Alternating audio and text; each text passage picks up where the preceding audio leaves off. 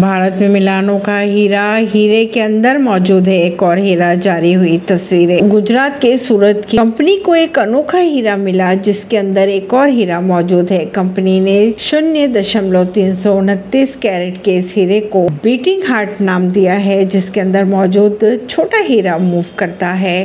GeM and jewellery expert promotion counselling के अनुसार यह हीरा अब इसी तरह के दुर्लभ हीरों में शामिल हो गया।